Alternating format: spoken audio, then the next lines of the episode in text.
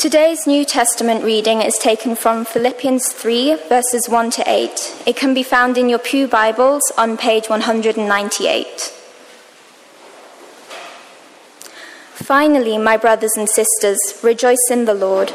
To write the same things to you is not troublesome to me, and for you it is a safeguard.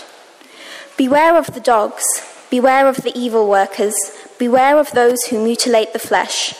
For it is we who are the circumcision, who worship in the Spirit of God and boast in Christ Jesus and have no confidence in the flesh, even though I too have reason for confidence in the flesh. If anyone else has reason to be confident in the flesh, I have more. Circumcised on the eighth day, a member of the people of Israel, of the tribe of Benjamin, a Hebrew born of Hebrews.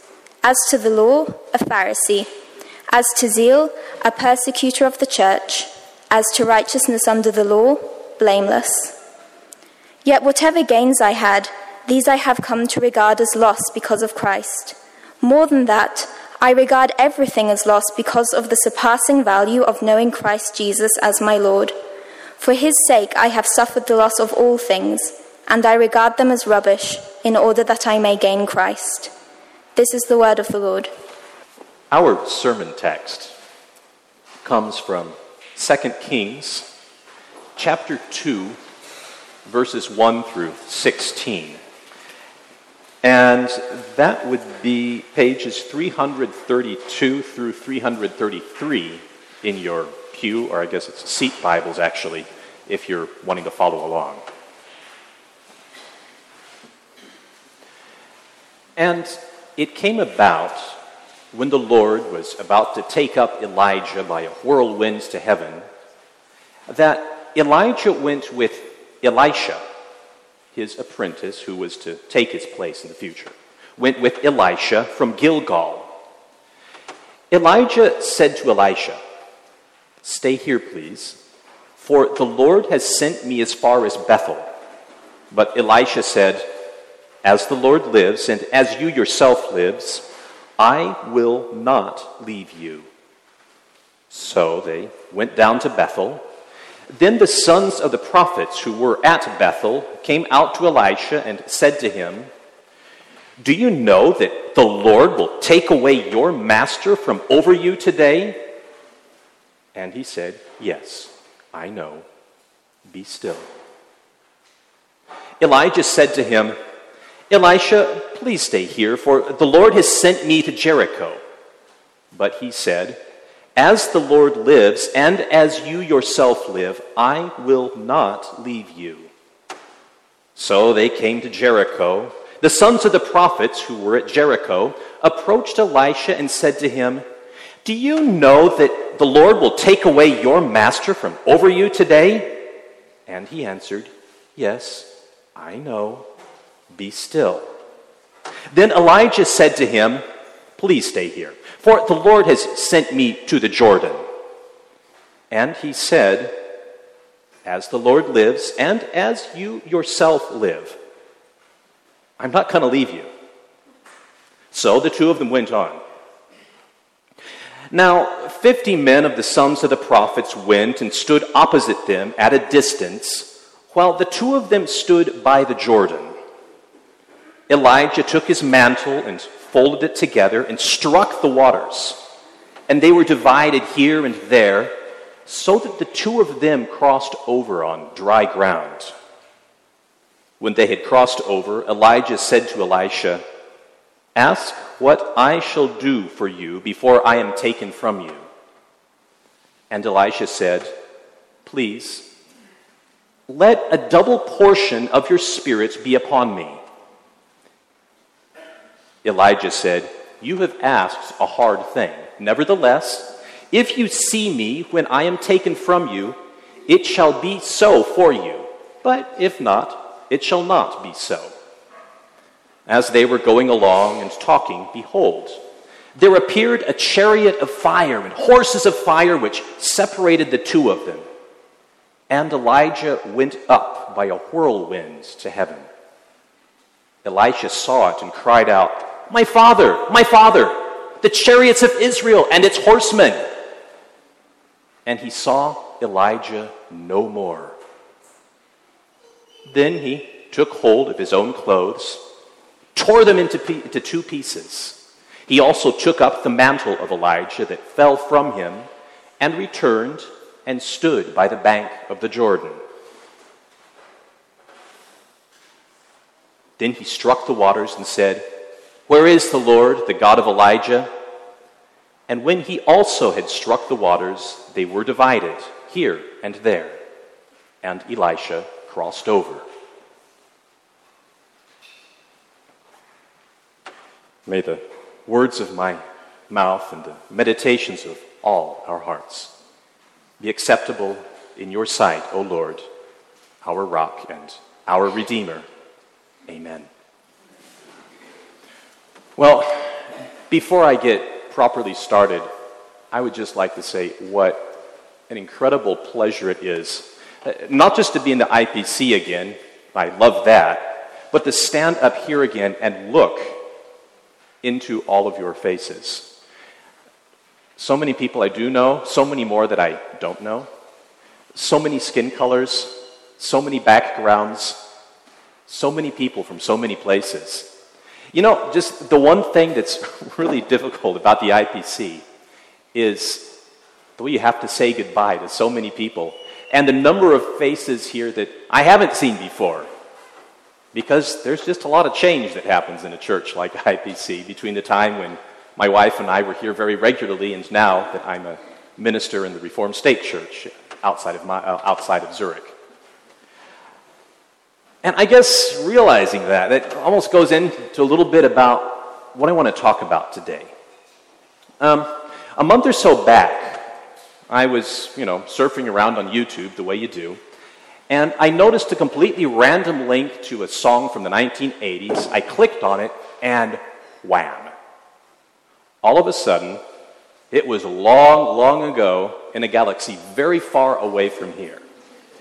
Specifically, it was 19, I mean, well, it was 1985, and I was 13, and the summer was drawing to a close, and there was a hit song on the Italian charts called L'estate sta finendo. Do we have any Italians here? No one? Oh gosh. Okay. Um, right. Well, okay. You know. I guess the best translation of L'estate sta finendo would be the summer is finishing or is just about over. That song was a big hit in Italy that year and probably nowhere else on the face of the earth. Um, it was sung by a guy called Stefano Righi. Um, he had like in the, the, video, if you click on it on YouTube, um, he has this purple silk jacket and a spiky bleach blonde mullet and an entire choir of synthesizers. Uh, do you guys, non Americans, English speakers, native, do you know what a mullet is? Uh, I, for those who aren't sure, a mullet is when you have your hair real short in front and real long in back. So it's like business up front, party out back. I would never admit to having had a mullet in this church. Actually, um, Patrick, I got a chord chart. I, I could actually sing that song. You want to come forward? No, oh, no, okay. I used to do that to Patrick in evening worship services. I would show up with a chord chart and make him play it for me with zero notice. I'm not doing it. It's okay. Um, page upside down. There we go.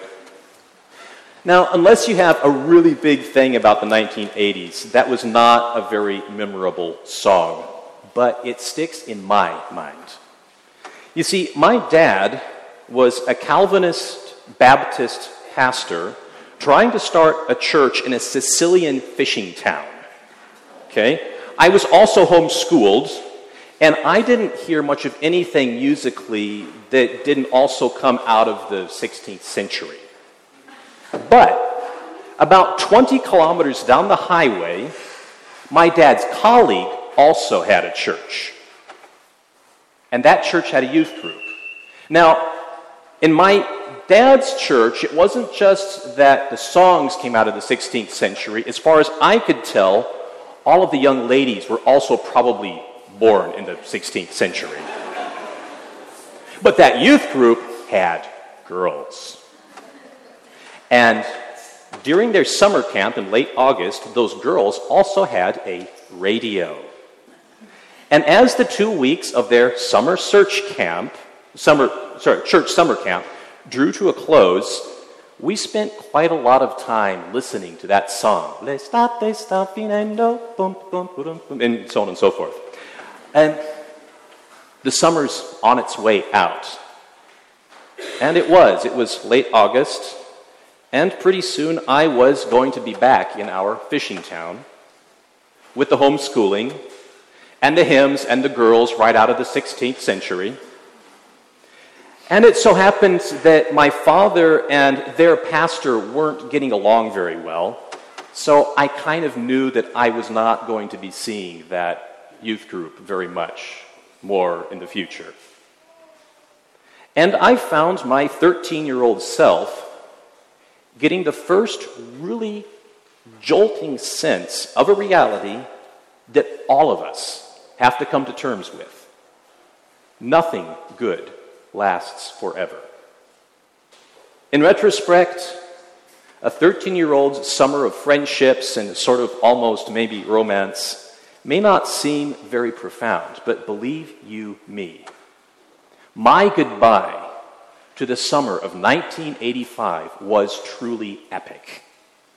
L'estate sta finendo, and for the first time in my life, that finendo thing really meant something.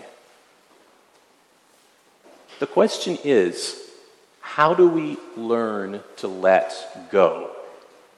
In particular, of the people we care about, but also of other things that we're emotionally invested in, like life tasks, phases in our professional lives, in the lives of our families, even places or institutions that we have come to call home. How do we learn to let go? Well, and it came about when the Lord was about to take up Elijah by a whirlwind to heaven that Elijah went with Elisha from Gilgal. And Elijah said to him, Stay here, please, for the Lord has sent me as far as Bethel. But Elisha said, As the Lord lives, and as you yourself live, I'm staying here. How do you deal with the realization that something good is coming to a close?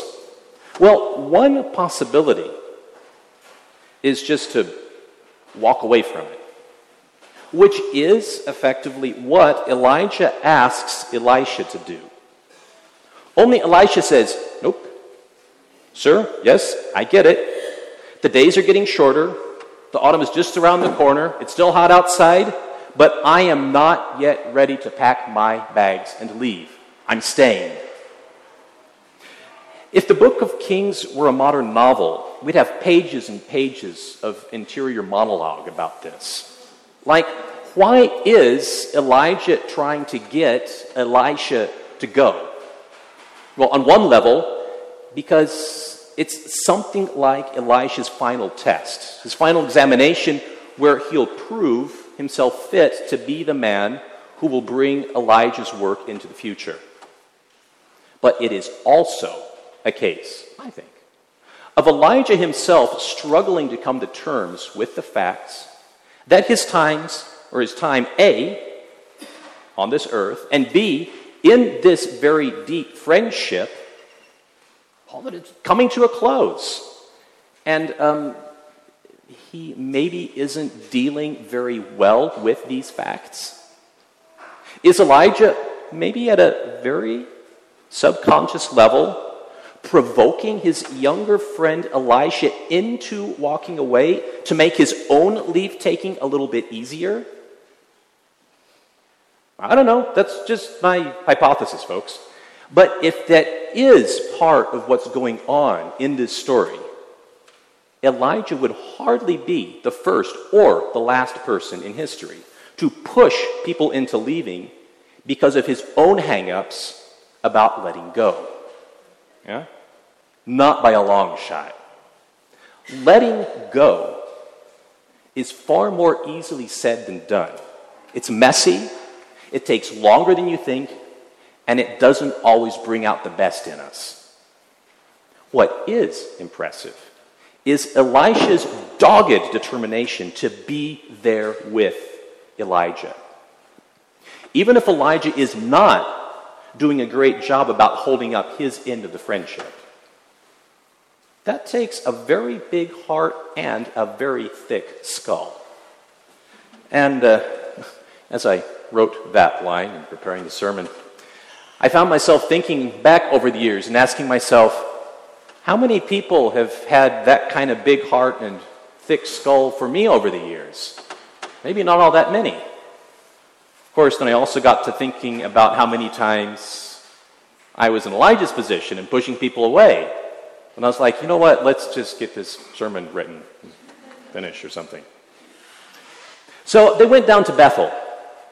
Then the sons of the prophets who were at Bethel came out to Elisha and said to him, Do you know that the Lord will take away your master from over you today? Isn't it amazing how people seem to love easing your transitions in life by telling you things you already know. But it's almost as though Elisha understands that that too is part of the messy stuff involved in saying goodbye. He doesn't get angry, but he doesn't change his mind about what he believes to be the right way of doing it either. He simply says, Yes, I know, be still. And you'll hardly believe it. But everything, but everybody actually goes through this whole rigmarole three times. Or actually, if you've been in this kind of situation in the past, you won't have any trouble believing that. Because that's the way the messy reality of change works. Uh, think about the emotions involved when we have to make sense of the death of someone we care about, or the breakup of a relationship, or your kids growing up and moving out or losing a job. Um, several years back, decades back actually, people started talking about stages of grief, you know, like denial, anger, bargaining, depression, acceptance. And while it does make sense to talk about all these different emotions. If you think that stages of grief work kind of like the stages in the Tour de France, yeah, you're in for a world of disappointments. Now, true, I understand that pharmaceuticals do actually help in both cases. But otherwise, if you're expecting stage whatever of grief to be something you can just finish and then you move on to the next bit, guess what? you are letting yourself in for a world of disappointment. Accepting loss and moving into the future is less like a stage race than one of those board games where the people you're playing with keep on sending you all the way back to the very first square when you thought you were finished. But that doesn't mean there isn't such a thing as doing it right. There is. Elisha does. When they had crossed over, Elijah said to Elisha, Ask what I shall do for you before I am taken from you. And Elisha said, Please, let a double portion of your spirit be upon me. Now, I remember hearing this story in Sunday school and thinking that Elisha was being really selfish here. Yeah? Uh, Elijah is about to leave forever, and all Elisha wants to talk about is getting this double portion of something. Well, just in case your knowledge of ancient Near Eastern laws of succession is also a little weak or rusty, what Elisha means when he talks about a double portion is that he wants to be Elijah's heir. He wants to be there, to take over the family business, carry the torch, or in this case, literally to take up the mantle. By the way, the English saying to take up the mantle, it comes from this story. And what Elijah is in effect saying is this Old friend, old teacher, I recognize that it's time for you to move on. But listen, before you go, You know all the wonderful times that we spent together? Well, I want to do a whole lot more with all of that than just post anniversary pictures on Facebook.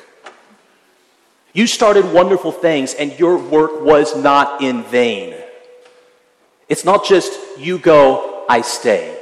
It's you go, and I carry on. Uh, people talk about putting the past behind them. And there's definitely something to that. But if we're going to do change in a truly healthy way, it's just as important to realize that there are things from the past that have a place in the future and to embrace those things and to go out there and look for a double portion of the good stuff. As they were going along and talking, behold, there appeared a chariot of fire and horses of fire, which separated the two of them, and Elijah went up by a whirlwind to heaven. And that, that is why we're talking about this stuff in a church service. Not because I think that if you have the faith of Elijah, you'll be taken up to heaven in a fiery chariot too, and your family won't have to plan a funeral. Sorry. This is not the story even of how Elisha thought Elijah was going to die, but then it turned out so he didn't, so everything was cool. All good things come to an end. That's the way life is. Even the fiery chariot doesn't change the fact that by the end of this story, Elijah is gone and Elisha is sad and he has to continue on his own. But to trust in the God of Elijah and Elisha is to trust that God is there when good things come to an end and that he will not just wander off or let them trail off and disappear. Back in 1925, um, the poet T.S. Eliot wrote one of his most famous works. It's called Hollow Men, and he wrote it in a time when he was struggling with a lot of disillusionment and sense of loss.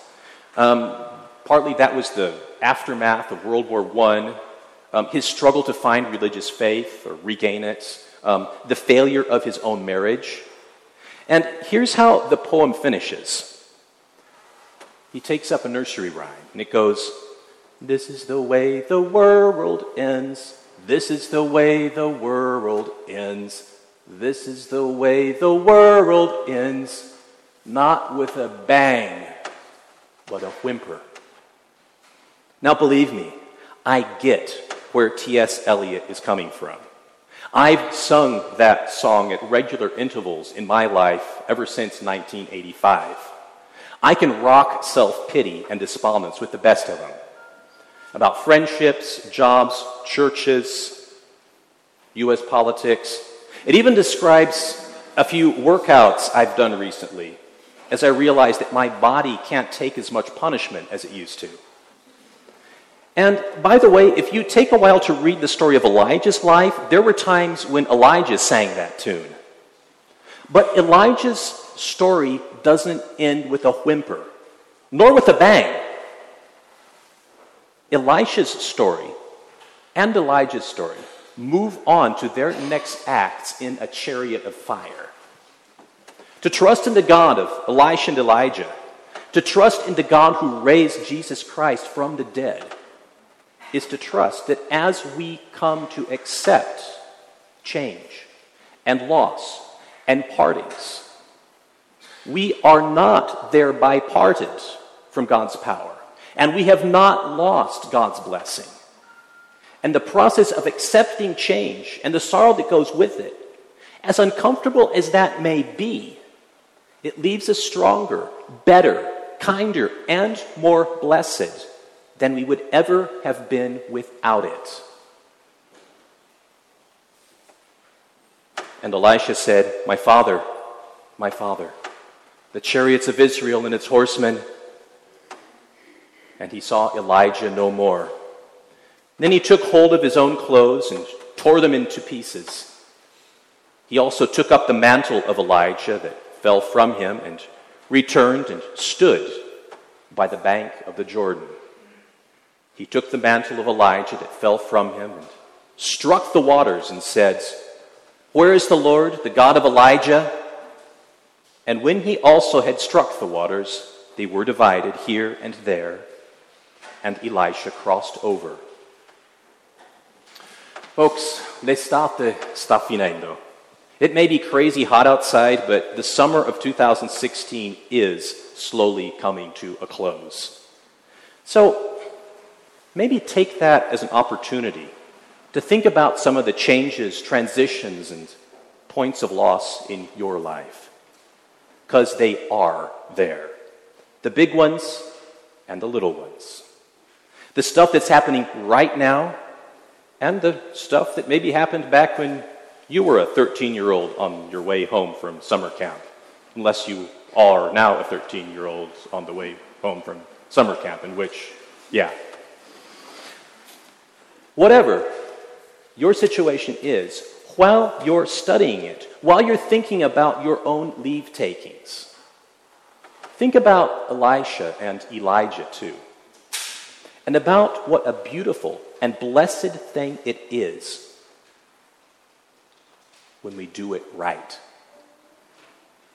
The summer of 2016 may soon seem as distant as synthesizers, purple silk jackets, and spiky bleached mullets. But God still has that fiery chariot, chariot of blessed change waiting for us. And who knows? If we keep our eyes open and our hearts big and our skulls thick and our expectations realistic and our faith true, we just might see that chariot too. Amen.